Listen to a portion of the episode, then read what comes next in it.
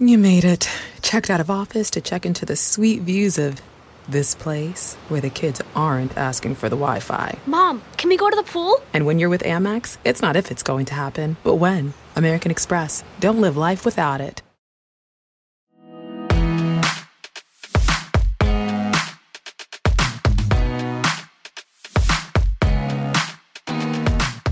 In the week that Love Island opened the doors of Casa Amor one more time, Channel 5 brought back All Creatures Great and Small, and Blackadder announced a comeback.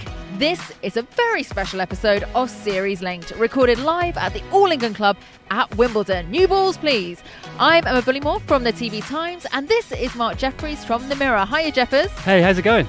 Good, in the sunshine on the roof of Wimbledon. Not too bad. Very exciting. Very exciting indeed. Right, on this week's episode of the podcast dedicated to everything on the box that's both on and in demand, we'll speak to Clare Balding about the BBC's coverage of Wimbledon this year.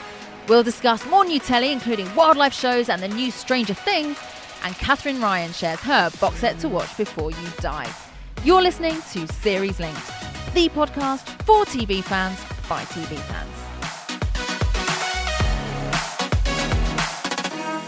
You're right, Jeffers. This is pretty nice, isn't it? We've made it, Emma. You know, we've cracked it.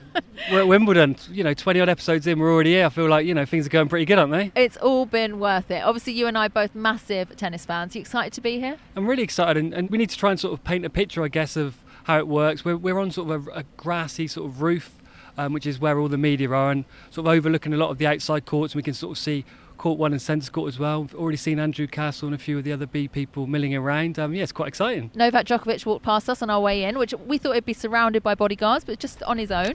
Our papers are rattling in the wind. There's a slight breeze, which is, must be nice for the players, but it's fantastic to be here. We'll talk more about Wimbledon in a bit because Clare Balding's going to come on. Very, very exciting. But we should do the we should do the normal shtick as well. Let's talk about some new telly. Couple of wildlife shows first. Serengeti on BBC One. Jeff has set this up a bit for us because it's it's not your usual wildlife show, is it? This is going to split the audience for sure. It's, yeah, it's very much not. It's not an Attenborough style show where it's a banker. You know, everyone's going to be loving it. This is sort of a dramatisation of the natural world, I suppose. And it's narrated by John Boyega, who, who does a good job, I think, a Star Wars uh, actor. Uh, but he has to kind of paint a picture of what's happening um, out in the desert with various different animals. But he, he does so in a almost a soap style sort of way. Um, Yeah, you know. your words to me were I didn't watch Planet Earth and think this needs to be more like EastEnders, and that's basically what it is, isn't it? Yeah, and I, I found out um, this week actually that it was um, Simon Fuller's idea. He, the former Spice Girls manager, he's behind it. He went on Safari, and apparently he's involved. He thought, oh, Safari, uh, wildlife TVs, there should be more of that shock. You know, he obviously hasn't been watching sort of Attenborough for the last 50 years or whatever. But so he's involved, and and the idea is to kind of give it a different take, I suppose. So you, you've got Kali, a brave lioness, and she's got these cubs, but the cubs haven't got a dad. And you've got Bakari, this uh, passionate baboon. That's a story that really It's a love triangle. yeah, that story really perplexed me. Um, it, it was it was trying to sort of, I think, guess really what was going on, and, and the footage itself is, is fantastic, and I think a lot of people will enjoy it purely for the footage alone. But um, yeah, I, I wasn't sure that anyone was really crying out for this dramatisation style um, sort of adaptation of it. What, what, I don't know, what, do you, what did you think? Well, I also wasn't really sure that it was accurate, to be honest. I'm not sure that animals think in the same way that we do about relationships and romance and what it's like to be a single mum. I'm not sure a lion's experience of being a single mum would be similar to the lady on my street who's a single mum. And that's kind of the way they portrayed it. And I also think maybe this would have been a good idea 10 years ago when nature shows weren't doing very well, but they're really having a massive moment at the moment. So they don't really need this injection of storyline, I don't think. Yeah, I found myself watching it, wondering whether other people are going to think differently to us, maybe, and uh, you know, do they want this extra sort of oomph or this extra sort of dimension to, to natural history? But you never really see anyone watching Blue Planet on social media saying, "Oh, this bit's a bit dull." You know, the, the narrative sort of. I think when you get a really good piece of footage, it sort of tells its own story. I don't think you necessarily need this added influence. I wonder in this case whether it's um, a sense of them not having such spectacular footage. You know, is it is it leftover footage, which which is still very good, but but it's just not quite of that you know really top draw quality that we see on the Attenborough shows. So perhaps they've tried to sort of spice it up, uh, if you excuse the pun, in, in terms of doing it this way. And I'm, I'm not 100% sure it works for me, and I'm really going to be interested to see what the reaction is. I think it's going to social media is going to be very interested in this, and it, it's it's not a small series. It's it's Thursday nights and it's six parts, so you know it's going to sink or swim by the end. And this isn't the only nature shows just starting up. Judi Dench is having her wild Borneo adventure. I mean, I didn't expect this to be a thing. I've got to say, I've loved the work of Dame Judi for quite some time. She is a national treasure. Does she need to go to Borneo? Discuss. Well, she obviously wanted to go to Borneo. I think that's probably, you know, do you, do you want to go to Borneo and hang out with all these amazing animals? Well, yeah, we, we'd all love to do that. So I guess if you're Dame Judi, you, you get those sort of invitations. She, she has done a documentary on trees before that was well received, so I can see the sort of thinking behind uh, sending her away here. And she does say it's the most extraordinary time of her entire life when she, since she's come back. So she obviously really enjoyed it. Again, it, this isn't perfect for me. It's not. It, it's okay. It's a two-parter, but there's not that much depth to it it's quite nice seeing her sort of innocent reactions to, to meeting some of the animals, but at the same time, obviously she is not a, an expert. So in that sense, the, the voiceover and the information you're getting is not there's not a lot of depth there. So it's just watching Judi getting you know one of her lifetime ambitions fulfilled, I suppose. Yeah, it's nice spending time in her company. Who doesn't love Judi Dench? But also, I mean. Not to be ageist, I, I wouldn't be fit enough to do some of the things that you really want to see from this kind of documentary. Uh, so I feel like she wasn't necessarily the best guide we could have had. She does go for it. She gets hoisted up into the treetops, which is quite good fun. Um, and like I say, it's it's fun and it's nice to watch, but it could be so much better. If you really wanted to know more about that part of the world, I feel like I don't know. But I did enjoy getting to meet her boyfriend. That was fun. Yeah, the dynamic there is quite interesting. He's a conservationist. I think he's very much into this this type of work, so it's a perfect match in that sense as well. Might be another reason why they got the gig. Um, and there are some good moments. And, and, the second part, I think, has has her meeting an orangutan, and she talked very um, highly of that in a screening I went to. And I think that's going to be one of the moments of the two-parter. So I was a bit surprised that that's been pushed back onto the second one. Uh, like you say, the her being hoisted up in the trees also quite interesting. It's, yeah, it, it's good, and it's it's quite nice to see her reactions. But I guess once you've sort of been watching it for half an hour or so, watching her say something's amazing, I'd like a little bit more than that. I wish wish maybe they'd spent a little bit more time on the voiceover, and we just had a bit more information about what was going on. Really, I agree, but I think I'm still probably more likely to stick with this one than Serengeti. Oh yeah, definitely. Right, should we go have a wander see if we can find Clare Balding? Let's do it.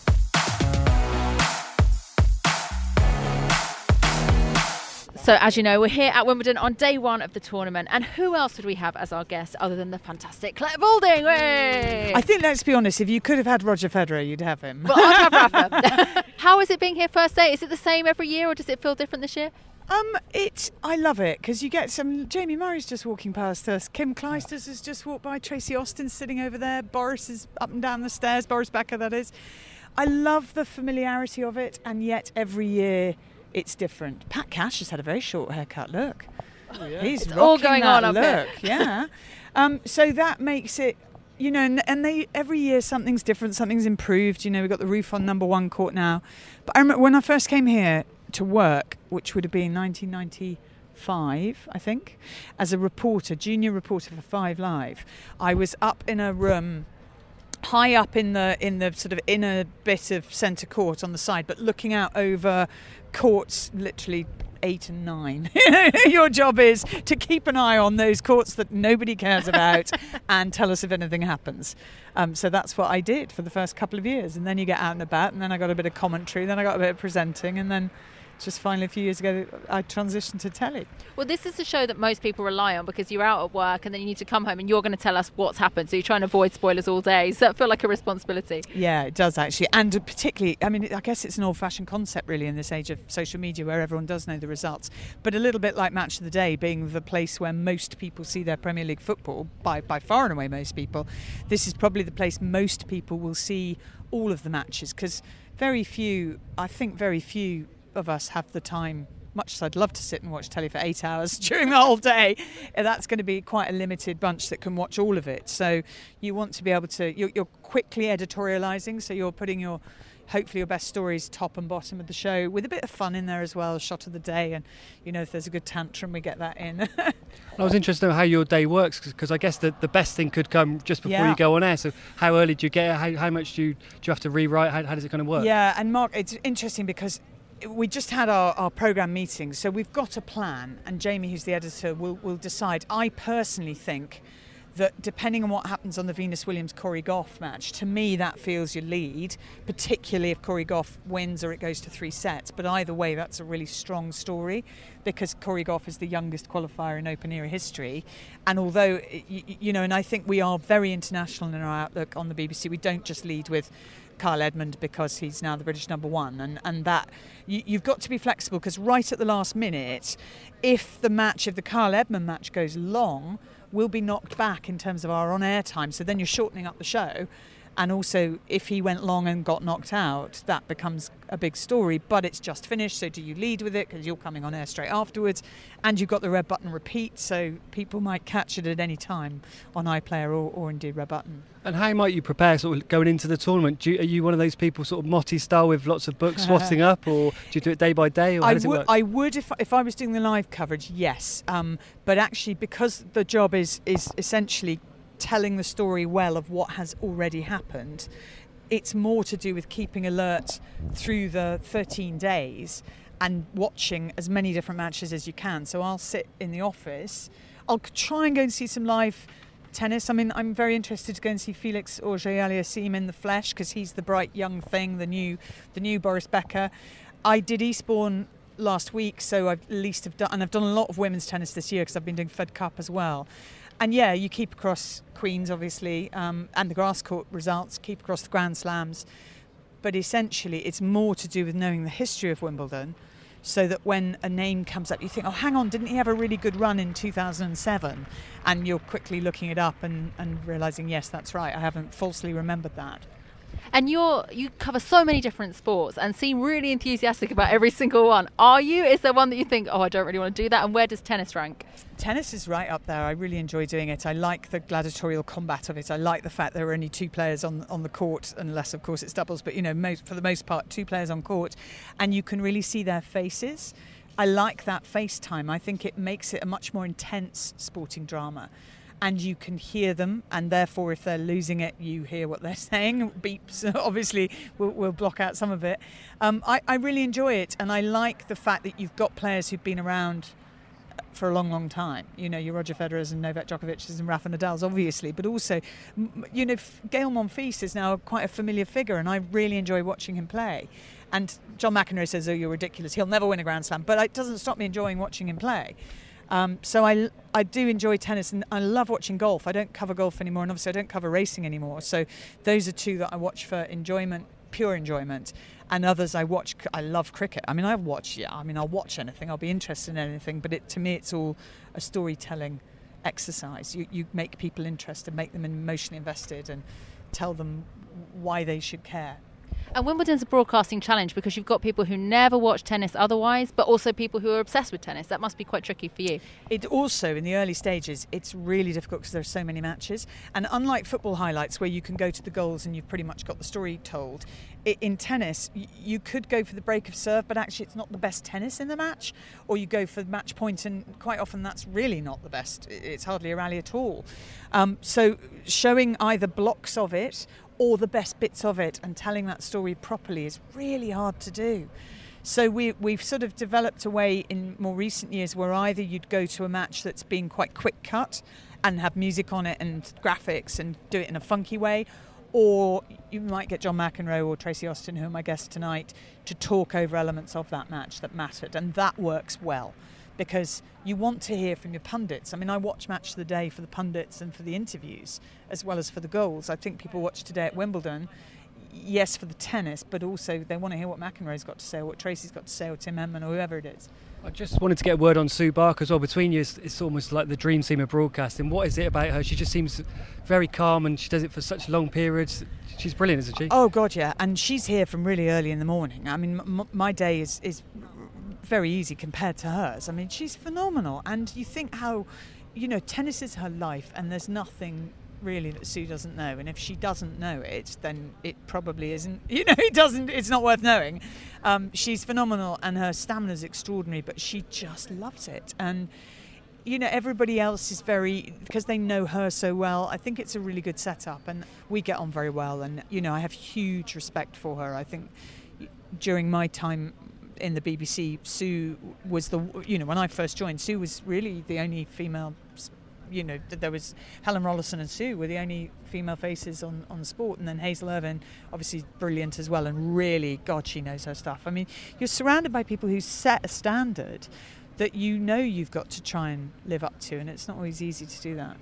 And it feels like women's sport maybe is having a, a moment. Of, you, you know, you've been a really good supporter. We've spoken about this before. Um, we've got obviously the tennis, which is there's parity in tennis. We've got the Women's World Cup at the moment. Mm-hmm. Hazel's going to be doing the netball coming up on the BBC as well. It, it feels like we're finally making some progress, don't you think? Oh, for sure. And and I always thought this would be the year, but I'm just so pleased. I can't. I'm so chuffed that not only the viewing figures for England matches, but also for non-England matches are so high. So there's a real interest, and I think. You know, I had difficult meetings with broadcasters over the last few years trying to persuade them that women's sport is going to be the thing they should be looking at and investing in and giving more coverage to. And it'll be interesting to see what happens with the Women's Super League after this, of, of who who can get live football on, because obviously you can't have Premier League matches on live on Saturdays and Sundays. Well, there's nothing to stop you having WSL matches live. BT have got the contract, but they can't show all those matches.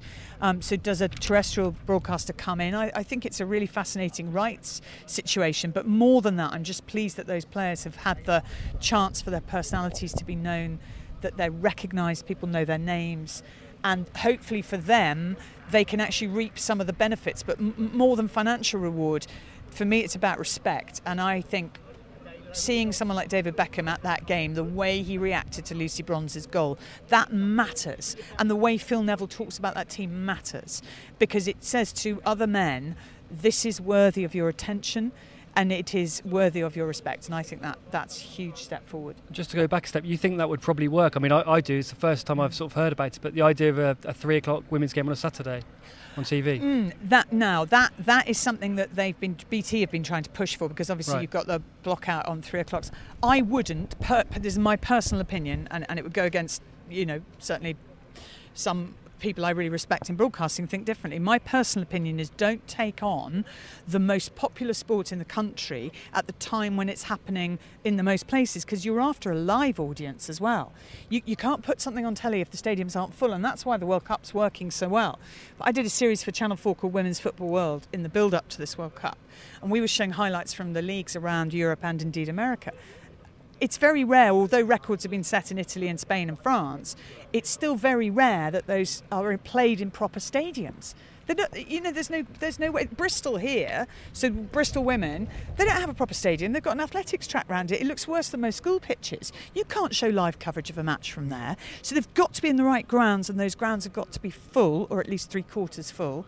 And I think that's the challenge for the FA and the WSL. Don't be taking on men's football just for the fact that you've got so many millions of people going to matches. You want to? I would go for myself. I'd go for a Sunday, mm. and I'd probably go two o'clock or five o'clock on a Sunday or four o'clock. I mean, you know, pick a time, make it yours, keep it consistent. I think in Brazil, or no, Mexico, they've had a really good success with Monday evenings for women's football.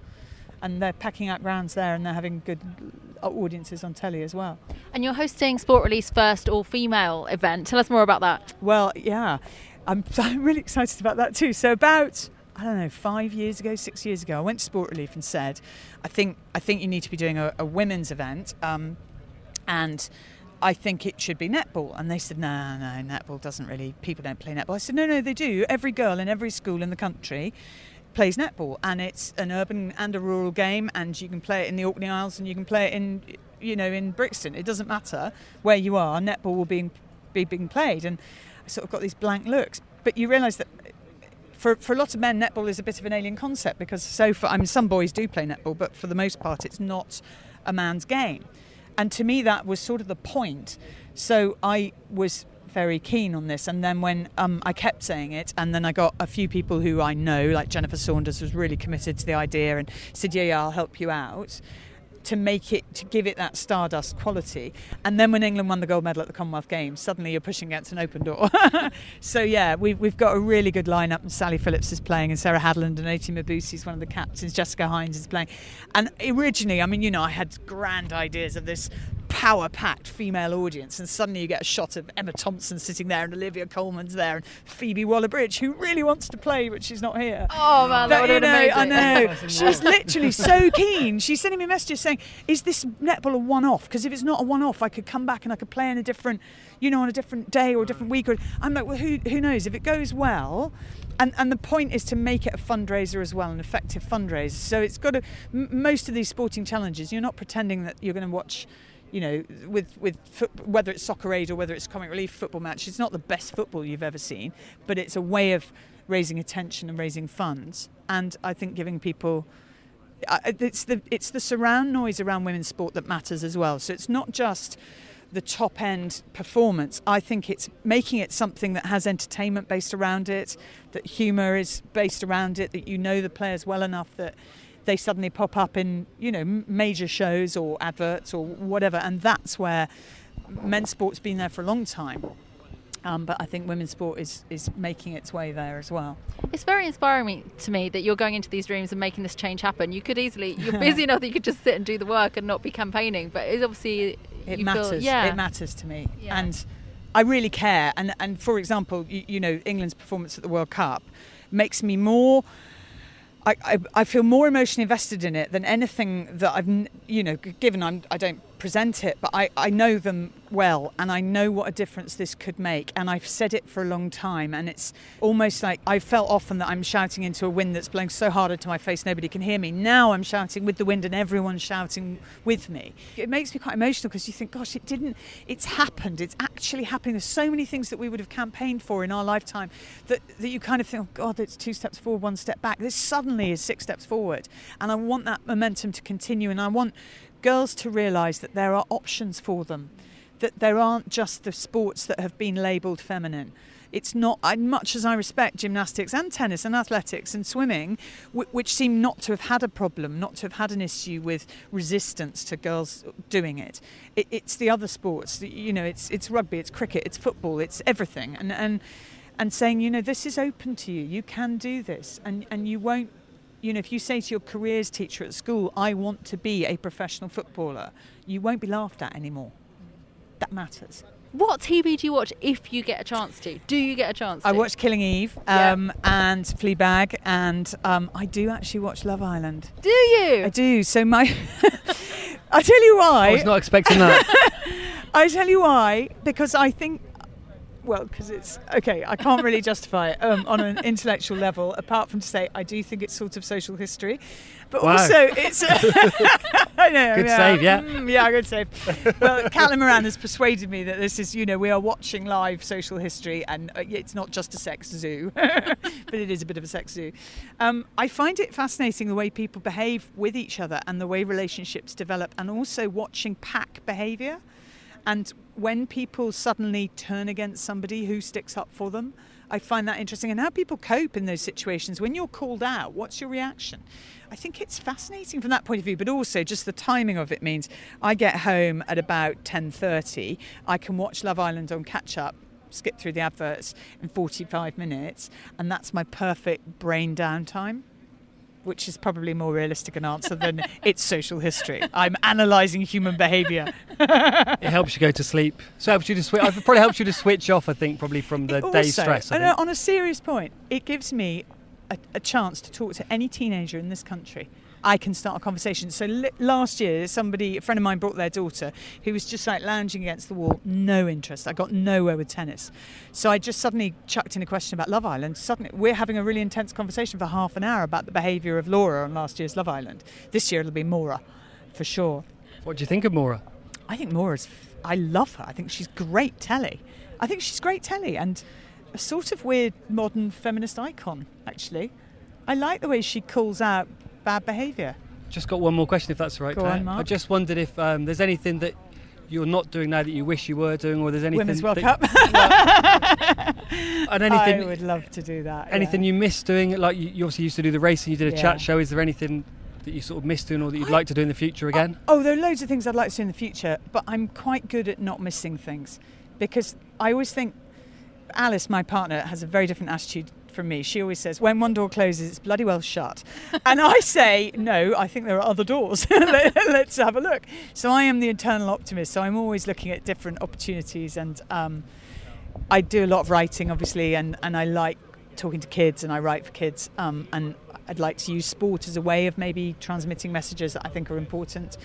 Um, but I love, you know, I, I'm really lucky. I love what I do. And I'm very grateful for the things that do continue and for the things that don't. You never know when they're going to come back again. So you kind of just keep keep an open mind and you know, keep happy about it all.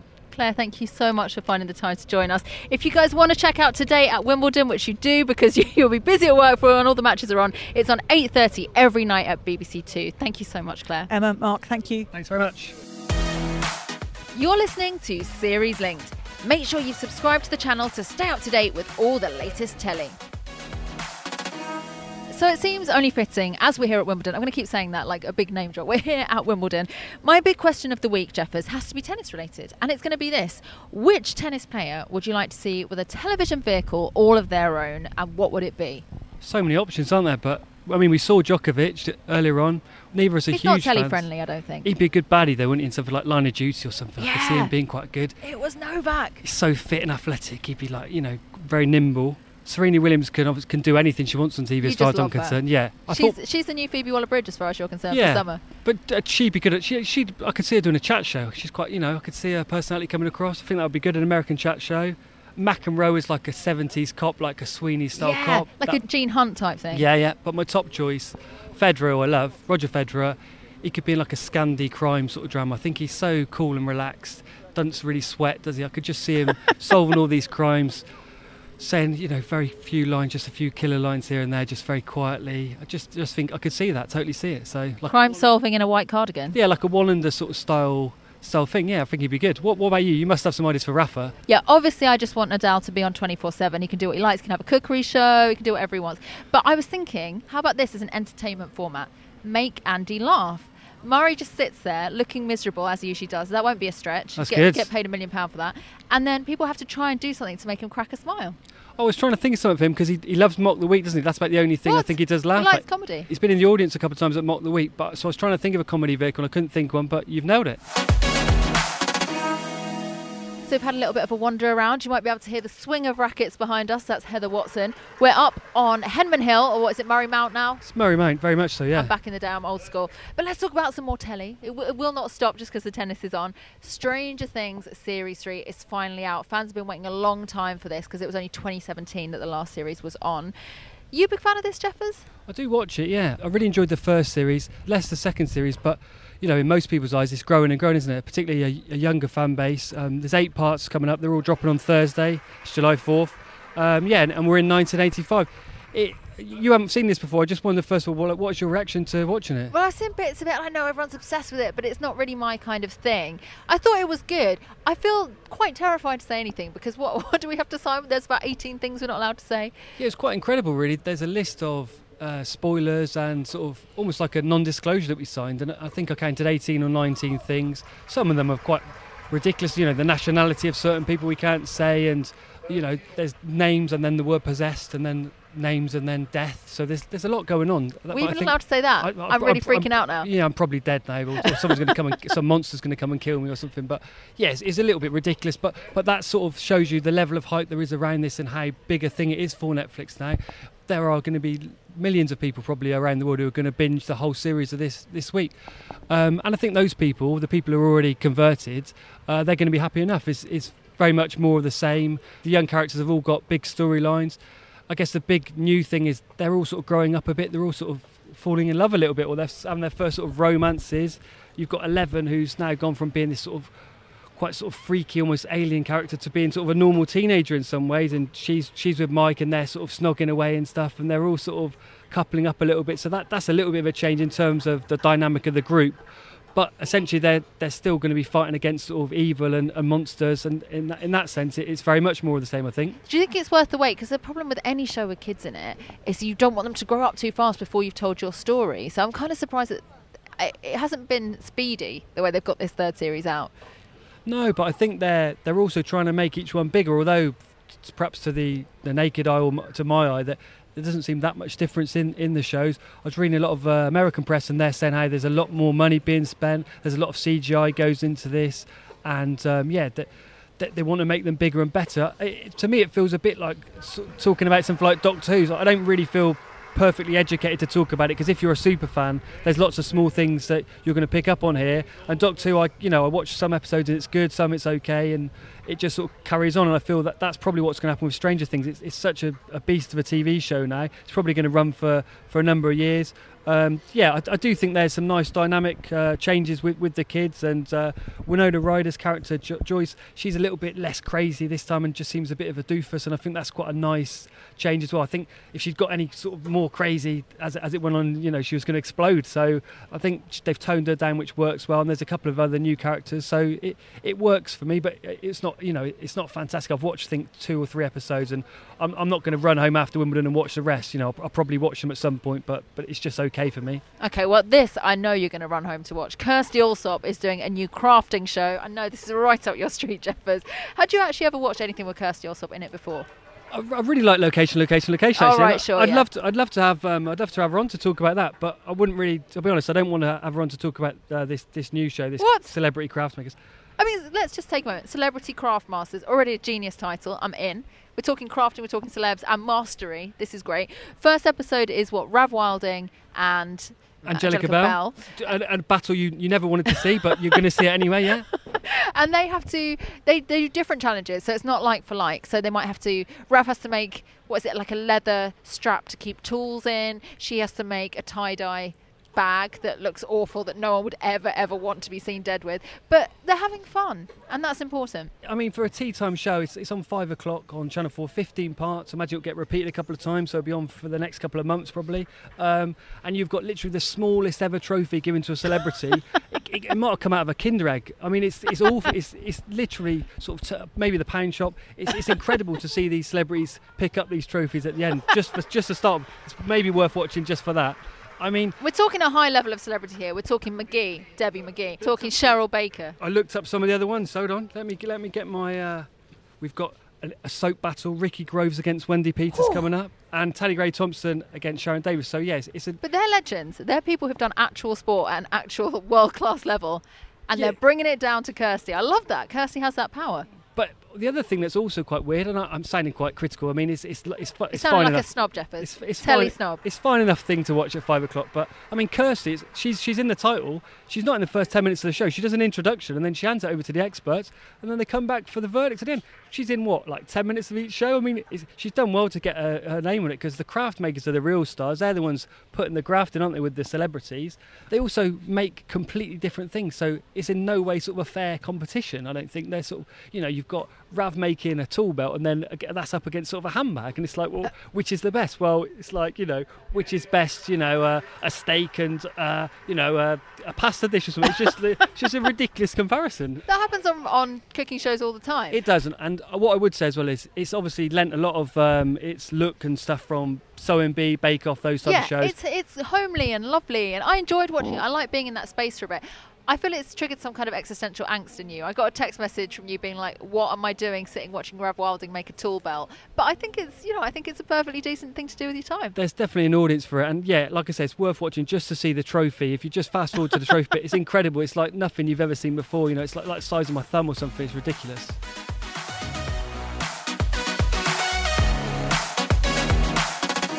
Now it's time. Get your little notebook out. You're making your list. We're adding to our box sets to watch before you die.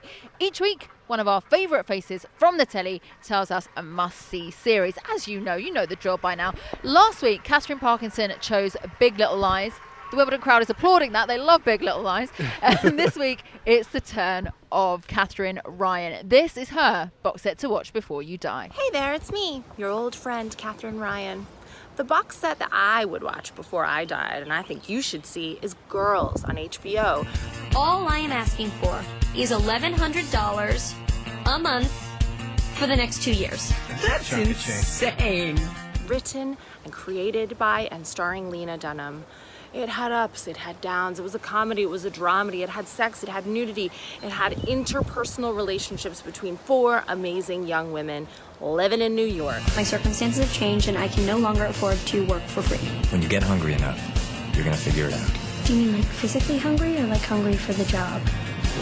So I calculated and I can last in New York for three and a half more days, maybe seven if I don't eat lunch. Keep it up. I'm not flattered by sexual harassment. I'm not. I love that stuff. That's why I'm here, to jam a very specific frequency of feminine stupidity.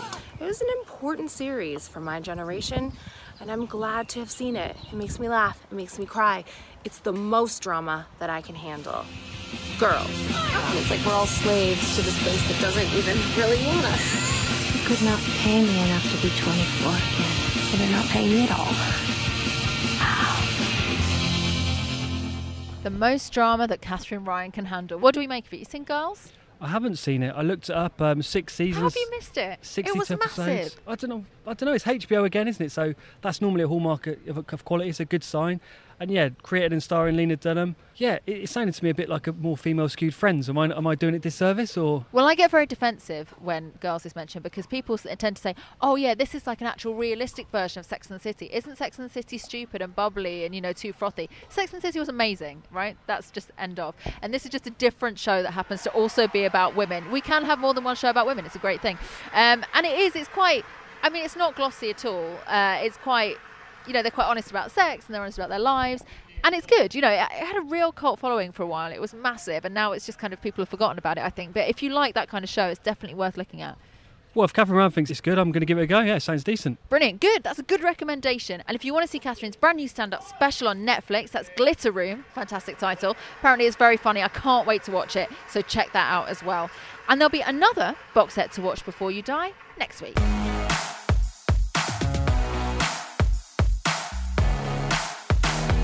Right, so we're almost out of time for this week's episode at the All England Club, but just because we're at Wimbledon, do not fret, Jeffers fans. I haven't missed out your favourite bit. It's still to come because we need to have a look at our EPGs, hazard a little guess at what we're going to be talking about, not just next week, but also next month, and as you know, next year. Jeffers, don't let me down. Here we go. What should we be looking at next week? Next week we've got a night in with Ross. Yes! BBC Four. I thought they'd never ask. It sounds absolutely crazy. I think it's you know going to be live acts, um, their pick of TV, them chatting a bit. I mean, the documentary was so good. I think this this seems like a, a natural thing to spend your whole night in with a few beers, a bit of pizza, whatever. It's to. I imagine it's going to be unintentionally funny. It just sounds great. I've interviewed them for an hour about this show and I still don't really know what it's about. So that's that's all you need to know about this.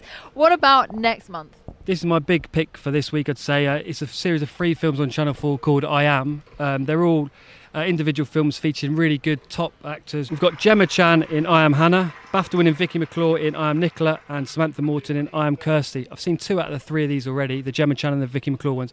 They're both really strong pieces, dealing with sort of relationships and, and how things go wrong, and a lot of it's sort of ad lib. There's no real script. Uh, I think that the end result's really fantastic. Amazing cast as well. How about next year? Next year we've got Breeders, which is a new comedy coming to Sky One. They've just actually finished filming this. Um, it's Martin Freeman and Daisy Haggard. It's a ten-part series, and it's like about the paradox of parenting. So the fact that you can love your kids but actually hate them at the same time because of things they do. Um, I think it's based on Martin's own experiences. He's involved in the writing of it, and I think it's got potential. Yeah, I'm looking forward to that one. Fantastic. Loads for us to keep an eye on there. And that's all we've got time for. This has been the Series Linked podcast. Thank you for joining us on this very special Wimbledon episode. If you've enjoyed it, and obviously we hope that you have, please go on, do it this week. Make this the week that you leave us a five star rating and a review, if you would. And make sure you've subscribed as well, so that the next episode is ready and waiting for you when it drops next Tuesday. For now, though, from Wimbledon, bye bye. See you later.